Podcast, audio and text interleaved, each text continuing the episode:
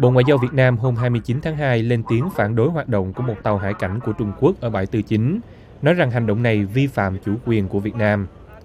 Hôm 21 tháng 2, tàu hải cảnh khổng lồ thuộc lớp triệu đà của Trung Quốc mang số hiệu 5901, có biệt danh là quái vật, có lượng choán nước gần 11.000 tấn, đã tái xâm nhập vùng đặc quyền kinh tế của Việt Nam để tuần tra ở khu vực gần bãi Tư Chính, cách thành phố Vũng Tàu hơn 400 km về phía đông nam và có các giàn khoan dầu khí của Việt Nam.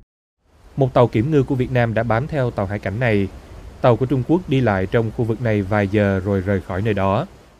Trước đó, tàu này đã tuần tra trong vùng đặc quyền kinh tế của Việt Nam trong khoảng thời gian từ tháng 12 năm 2023 đến đầu tháng 1 năm 2024, rồi quay về cảng Hải Nam.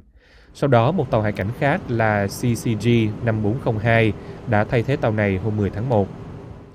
Việt Nam kiên quyết phản đối mọi hành động vi phạm chủ quyền, quyền chủ quyền, quyền tài phán đối với các vùng biển của Việt Nam, được xác lập hoàn toàn hợp pháp với luật pháp quốc tế, đặc biệt là UNCLOS 1982. Người phát ngôn Bộ Ngoại giao Việt Nam Phạm Thu Hằng nói tại cuộc họp báo ngày 29 tháng 2.